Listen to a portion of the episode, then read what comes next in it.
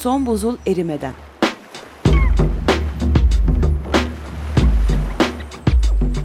Küresel iklim değişikliğinin bilimsel gerçekleri üzerine.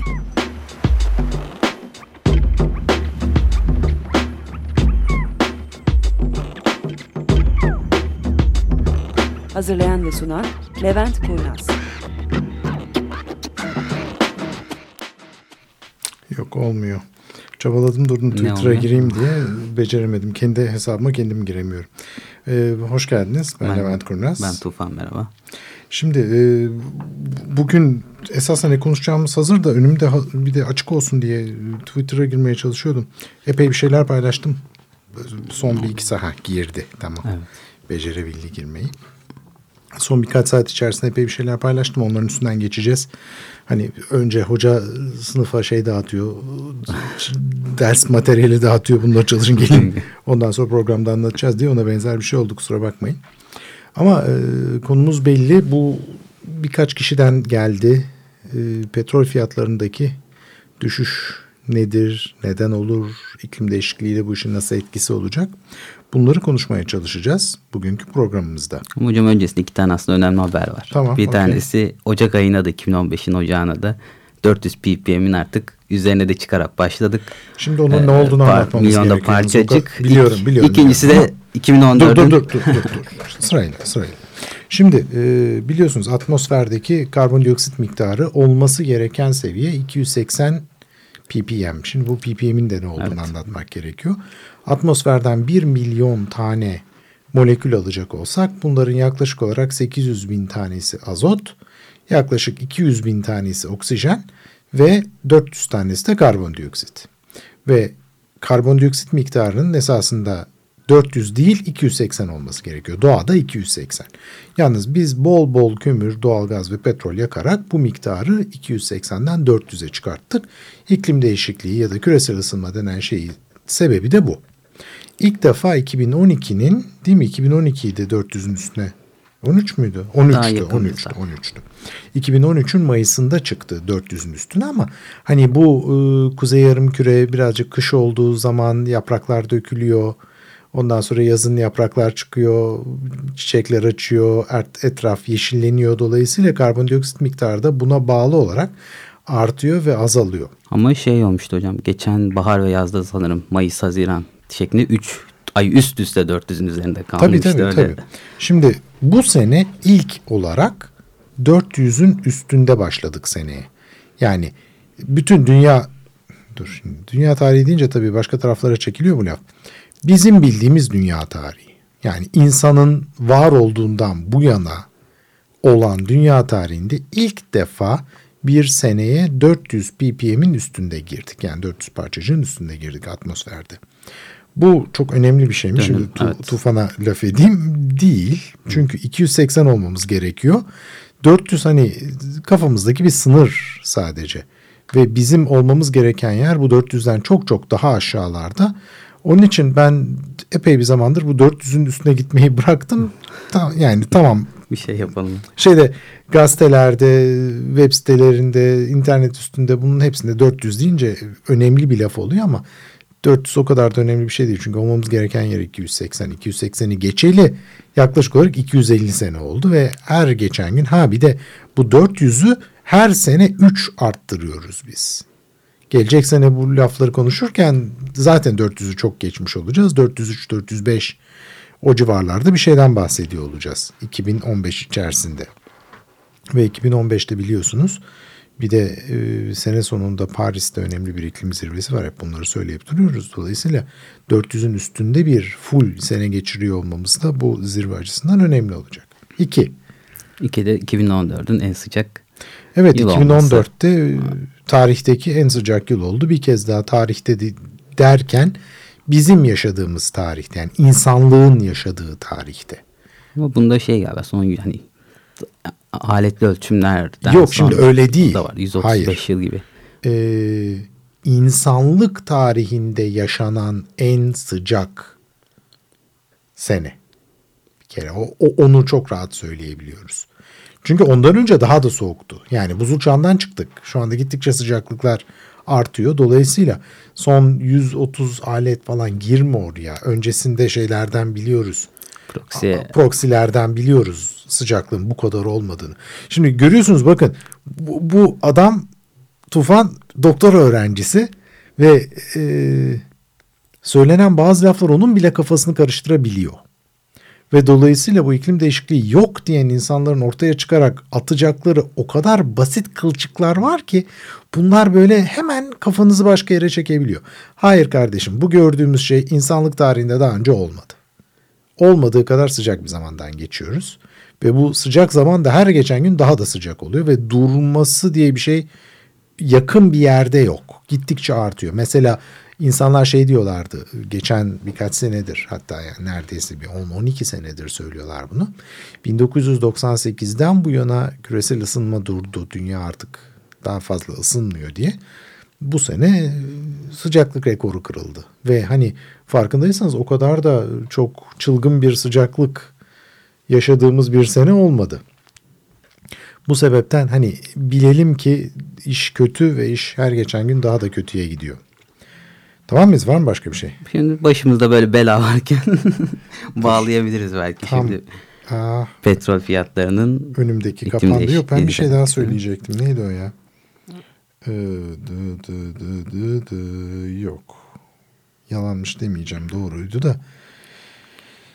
Evet şimdi petrol fiyatlarını konuşacağız. Çünkü ben sabahtan da söyledim. Bugün petrole gene zam gelmiş.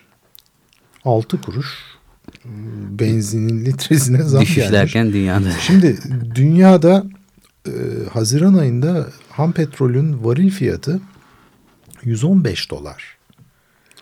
Ken dün itibariyle 46 dolar civarına evet, düştü. Yani 115 dolardan 46 dolara düştü. Bu hani benzini 4 liraya alıyorsanız ya da ne bileyim 5 liraya alıyorsanız e, 2 liraya düşmüş olması gerekiyor ha, Türkiye'de. Tabii, ha, tabii. Aşağı yukarı hani hesap bu. 5 liraya aldığımız bir şey 2 liraya düşmüş olması gerekiyor. Yüzde 40 yani 40'ına düşmüş ya da üçte birine düşmüş olması gerekiyor. Ee, Türkiye'de düşmeyi bırakın dün zam geldi. Yani bütün dünyada petrol fiyatları düşerken Türkiye'de benzine nasıl zam geliyor ben anlamıyorum. Şimdi bu hani tamamen vatandaş, bu bilim, şu bu, bu hepsinden ayrı bir şeyden bahsediyoruz. Sorduğunuz cevaplar geldi mi? Kimse ha yani evet cevaplar geldi ama Facebook'taki cevapları okumayalım şu anda ona. Ee, bir kez daha hatırlatalım. Ee, bu, bu tür bilgilerin tamamını benim Facebook hesabımdan ben bol bol paylaşıyorum. Nereden bulursak bilgileri. Artı son buzul adresinden de programdan önce Twitter'dan paylaşıyoruz. Bunların hepsini takip edebilirsiniz. Peki hocam bunun şimdi Hı. nasıl bir etkisi olacak? Şimdi e, uzun lafın kısası bunun hiçbir etkisi olmayacak iklim değişikliğine. Niye? Çünkü şimdi bir kere öncelikle şeyi bir konuşmamız gerekiyor. Yani bu petrol fiyatları niye bu kadar düştü? Bu petrol fiyatlarının düşmesinde pek kimse ortalıkta bunu konuşmuyor. Belki yani birazcık kritik bir konu olduğundan konuşmuyor ama esasında e, Amerika Birleşik Devletleri'nin Rusya'ya sopa göstermesi bu. Aba altından mı açık açık? Bu açık açık sopa göstermesi. Hatta sadece Rusya ile de kalmıyor. İran'la Rusya'ya beraber sopa göstermesi. Çünkü şimdi bu 115 dolara satılan ham petrolün maliyeti Suudilere 5 dolar. Yani 5 dolara mal ettikleri bir şeyi bu adamlar 115 dolara satıyorlar. Yani 110 dolar kar ediyorlar. Ama petrolü çıkartmanın maliyeti dünyanın her tarafında aynı para değil. Yani Suudilere bu işin maliyeti 5 dolarken Amerika'da yeni keşfedilen bazı şeyler var. Onu biraz daha detaylı konuşacağız. O metotlarla petrol çıkartmak 60 dolar gibi bir şey. Dolayısıyla 115 dolarken 60 dolar maliyeti olan petrol çıkartılıp kullanılabiliyor. Ama petrolün, ham petrolün varil fiyatı 45 dolara düşecek olursa 60 dolara çıkartıp yani maliyeti 60 dolar olan bir şeyi 45 Zarar. dolara satamazsınız zararını. Şimdi Rusya bu kadar kötü bir durumda değil. İran bu kadar pahalıya çıkartmıyor. Ama nereden bakarsanız dünyada en ucuz petrolü çıkartan Suudi Arabistan ve en büyük petrol üreticisi Suudi Arabistan yaklaşık 10 milyon varil petrol üretiyor her gün e, Suudi Arabistan. Şimdi bu adamlara bakıldığı zaman bunlar çok ucuza çıkartıyor. 45 dolar bile olsa adamlar 40 dolar kar ediyorlar bu işten ama e, petrolü 30-35 dolara mal eden Rusya'nın bazı bölgeleri kuzeyindeki özellikle petrol yataklarında 30 e, küsür dolara bu işin maliyeti 45'e düştüğünde adamların geliri e, üçte birine, dörtte birine, beşte birine düştü. Şimdi biliyorsunuz bu Ukrayna problemi var Rusya'nın. E, bu sebepten dolayı da birileri Rusya'ya sopa göstermeye çalıştığından dolayı petrolün fiyatını düşürmüyorlar aşağıya. Petrolün fiyatını bir hem tabii bir de şey var İran var. İran'ın da arka planda Suriye'ye ve Irak'taki bazı güçlere e, ağır yardım yaptığı düşünülecek olursa onlara da birazcık bakın bu yardım yapmamanız gerekiyor şeklinde bir mesaj gönderilmeye çalışılıyor. Mesajı gönderen esasında evet Amerika Birleşik Devletleri ama bu mesajı Suudi Arabistan vasıtasıyla gönderiyor. Çünkü Suudi Arabistan 10 milyon varil üretim yapıyor ve bu 10 milyon varili 9 milyon varile düşürecek olsa petrol fiyatları gene 115 dolara çıkar. Hiçbir sorun değil çünkü bu petrol fiyatları tamamen Hani klasik ekonomiden bildiğimiz arz talep olayı. Talep ne kadar fazlaysa petrol fiyatları o kadar yüksek. Talep ne kadar azsa petrol fiyatları o kadar düşük. E, talep niye az? Çünkü dünya hani biz çok fark etmiyor olsak da önemli bir durgunluk içerisinde şu anda dünya ekonomisi. Aynı zamanda Çin sanıyorum yüzde yedi büyüyeceğiz bu sene dedi. Öyle bir planları var. Ve bu adamlar yüzde onun üstünde büyüyorlardı. Geçtiğimiz sanıyorum 15 senedir. Çift tane. Birden evet çift taneli büyüyorlardı. Ve yüzde yediye düşmüş olmaları büyümede bu ciddi bir yavaşlama demek. Bu hem Çin'in hem dünyanın geri kalanının petrolü olan talebini azaltıyor. Petrolü olan talep azaldığında petrol üretimi onunla beraber azalacak olursa petrolün fiyatı sabit kalır ama üretim tüketimden şu anda 1 milyon varil benim bildiğim kadarıyla daha fazla. Sanıyorum bir tanesi 85 milyon varil e, üretim, 84 milyon varil e, tüketim. Dolayısıyla aradaki 1 milyon varillik fark petrolün fiyatının 115 dolardan 45 dolar civarına düşmesine sebep oldu. Geçtiğimiz 6-7 ay içerisinde. Şimdi bu petrol fiyatları niye bu kadar düşüyor? Biz bir ara verelim. Verebilir miyiz?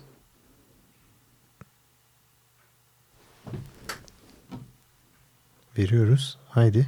Hoş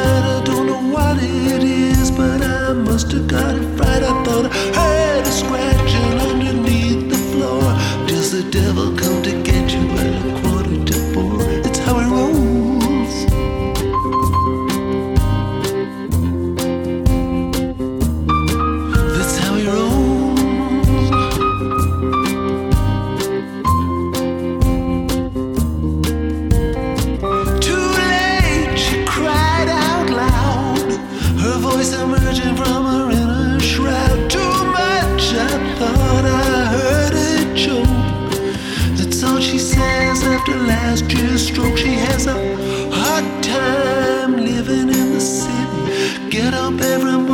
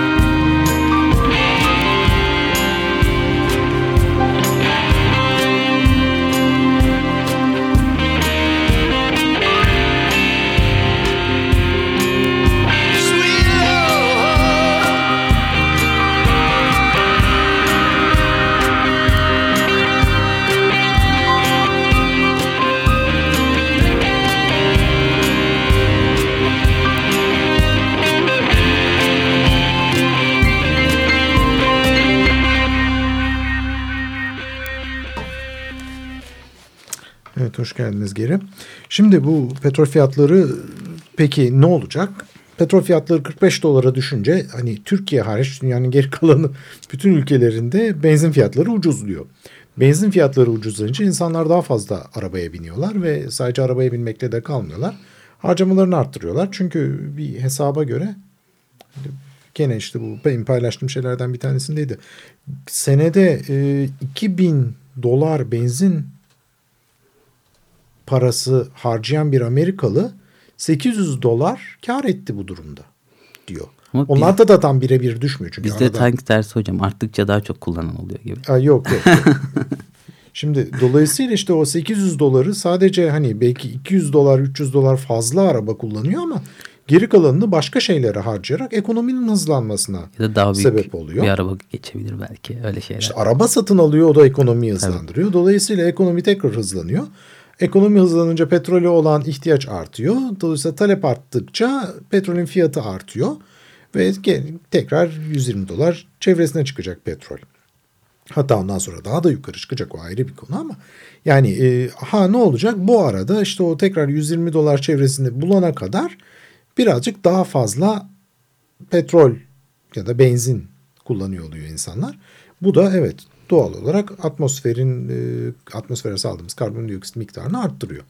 Ama ne kadar bir zaman? Bu 3 aydır 5 aydır. Yani bu önümüzdeki problem 3 ay 5 ayla çözülen ya da daha kötüye giden bir problem ya, değil. Hocam yani sorun zaten hani sonuçta kullanılacak o petrol yine kullanılacak. Yani şimdi ya da sonrasında. Evet çünkü adamlar üretiyorlar o petrolü şu anda ve Suudi Arabistan bu petrol üretimini azaltmıyor. Azaltmamasının arkasındaki temel sebep de dediğimiz gibi hani birilerine çok ciddi sopa göstermek. Yalnız bunun içerisinde işimize yarayabilecek iki tane nokta var. Yani Suudi Arabistan sadece e, Amerika bunu dediği için değil kendi işine geldiği için de yapıyor. Çünkü biz farkında olmadan memlekette dünyanın en büyük ikinci petrol üreticisi kim oldu? Amerika. Amerika Birleşik Devletleri. Ee, Amerika Birleşik Devletleri'nin bu konuyla hiçbir alakası yoktu ama yani hiçbir alakası yok değil. Üretim sıralamasında öyle ilk iki, ilk üç falan değildi. Yalnız Amerikalılar bir şey keşfettiler. O keşfettikleri şey de şu. Kayaların içerisinde e, az miktarda küçük küçük e, petrol birikimleri var. Ve bu ve yüzeye yakın kayalar bunlar. Çok derinlerde olmayan kayalar. Ufak bir kuyu açıp o kayanın içerisinde ve bunun nerede olduğu da çok rahat bilinebiliyor. Yani öyle büyük araştırmalar yapılmasına gerek yok. Tahmin edilebiliyor nerede olduğu. Bu kuyuyu açıyorsun ve Çatlaklar kuyuyu açmak da çok büyük bir para değil. Çatlaklardan bu petrolü alıyorsun. Pe e, kuyuyu açmak da yaklaşık hani 1-2 milyon dolar gibi bir yatırım gerektiriyor. Buna karşılık hani e, büyük petrol yatakları için 1-2 milyon değil 1-2 milyar dolar yatırım gerekiyor. En azından hani şöyle bir şey söyleyeyim ben bir noktada söylemesi ayıptır bir petrol şirketinin araştırma laboratuvarında çalışmak üzere bir iş görüşmesi yapıyordum. Adamlar dediler ki ha işte bu, bu deneyi sen yürüteceksin. Bu, bunun sağ çalışmalarını falan yapmak gerekiyor bu deneyin. Sağ çalışması ne kadar dedim bunun. Ya çok bir şey değil ya 20 milyon dolar falan dediler. Yani dolayısıyla masa başında ürettiğimiz bir deney hani gerçekten normal hayatta çalışıyor mudurun deneyinin bedeli 20 milyon dolar petrol endüstrisinde. Bir de bu kaç sene öncesi? İşte 95'in Mayıs'ıydı bu konuşmayı yaptığımız. Dolayısıyla bu, bu korkunç büyük Ha ondan sonra şey de söyleyeyim de başım belaya girmesin. Evet. ee, yani ben o, o işe girmedim. Başka bir işe girdim. O da o petrol e, denizin üstünde birikecek olursa biliyorsunuz canlılar ve doğa açısından çok tehlikeli bir şey. O biriken petrolü nasıl olur da doğaya zarar vermeden suyun üstünden çekip alabiliriz üstüne bir projede çalışıyordum. Ondan sonraki iki senemde. Yani petrolün ucundan kenarından gittim ama aklınızda olsun. Neyse. Şimdi e, konuya geri gelelim. Burada yapılması gereken şey 2 milyon dolar harcıyorsunuz. Bir delik deliyorsunuz. Oradan petrol çıkıyor ama bu petrol kuyusu sadece belki bir sene bilemediniz iki sene oradan petrol alabiliyorsunuz. Ondan sonra bitiyor. Sonra bir tane daha açıyorsunuz. Şimdi Suudi Arabistan'dakiler böyle değil. O kuyuyu açtığın zaman oradan 50 sene, 60 sene, 100 sene petrol geliyor. Dolayısıyla Suudi Arabistan'ın yapmaya çalıştığı şey kendi ucu ha ve bu petrolü bu kayalardan petrolü çıkartıyorsunuz ama bunun maliyeti yaklaşık olarak 60 dolar civarında. Şimdi dolayısıyla 115 dolar petrolün satış fiyatı iken 60 dolara çıkarttığınızda kar ediyorsunuz. Ama 45'e düştüğünde 60'a bunu çıkartamıyorsunuz. Suudi Arabistan aynı zamanda yapmaya çalıştığı Amerika'daki bu küçük petrol üreticisi şirketleri iflas ettirmek. İflas ettirmenin de ötesinde bu konuya olan güveni kırmak. Yani onları sadece iflas ettirmekle kalmayıp rezil ettirme derdinde. Ve onlar rezil ettiğinde bir dahaki sefer onlara yatırım yapacak olan kişiler petrol Tereddüt. fiyatı 120 dolara Tabii. da çıksa tereddütlü olacak. Suudi Arabistan gene aynısını yapıp benim param batar mı diye. Ee, yani sadece Rusya değil bir Suudi Arabistan'ın arka planda böyle bir planı da var. Şimdi ama tabii bu petrol bizim hep söylediğimiz bir eğer iklim değişikliğini ya da küresel ısınmayı 2 derecenin altında tutmak istiyorsak yer altındaki petrolün yarısını hiç çıkartmadan yer altında bırakmak zorundayız. En fazla yer altındaki petrolün yarısını çıkartabiliriz. Yalnız bu konuda yarısı dediğimiz petrol şimdiye kadar bulunan, bilinen petrol rezervi. Yani Suudi Arabistan'da ne kadar var, Kuveyt'te ne kadar var, Katar'da ne kadar var, Venezuela'da ne kadar var, Rusya'da ne kadar var bunları alt alta koyuyoruz. Bu miktarın %50'sini çıkartabiliriz ancak diyoruz. Yalnız Amerika'daki bu shale petrol dediğimiz kayaların içerisindeki damarlardan çıkan petrol bu hesabın içinde yok. O bu %50'nin üstüne eklenen petrol. Yani buna hiç dokunmuyor olmamız lazım. Ken Amerikalılar işte bu petrolü çıkartıp kullanmaya başladılar. Bu tabii çok korkunç kötü bir şey. Suudi Arabistan'ın bu konudaki e, petrol fiyatındaki hamlesi esasında o petrol kaynaklarının yer altında kalmasına neden oluyor ve bu sebepten orta vadede esasında iyi bir şey iklim değişikliği açısından. Bir de tabii bir nokta daha var. Sadece e, bu Amerika'daki shale petrolleri değil, aynı zamanda Rusya'nın kuzeyinde e, ve Arktik denizin dibinde yani Kuzey Kutbu'nun dibinde çok ciddi miktarda petrol yatakları var ama bunlar hani çok Deniz uzun falan. bir delik delip yer altında falan korkunç pahalıya çıkan.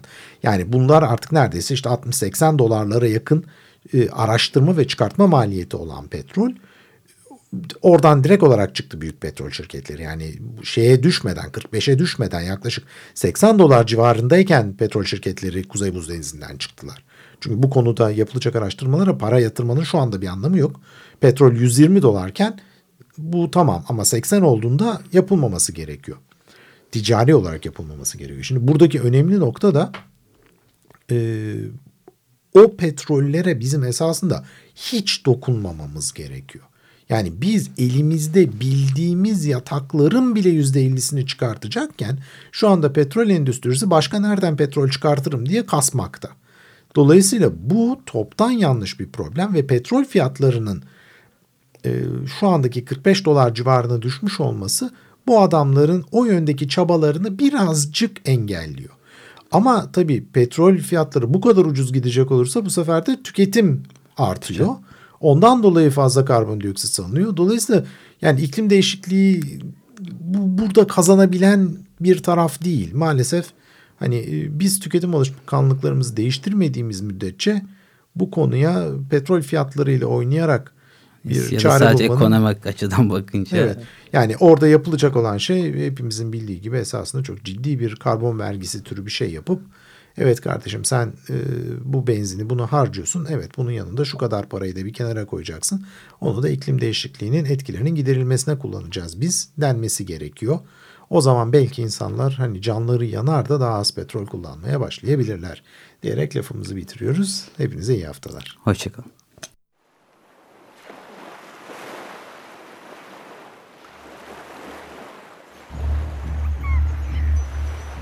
Son buzul erimeden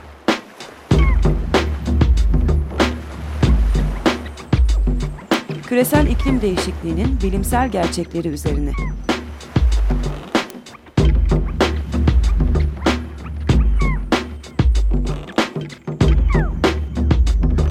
Hazırlayan ve sunan Levent Kurnaz.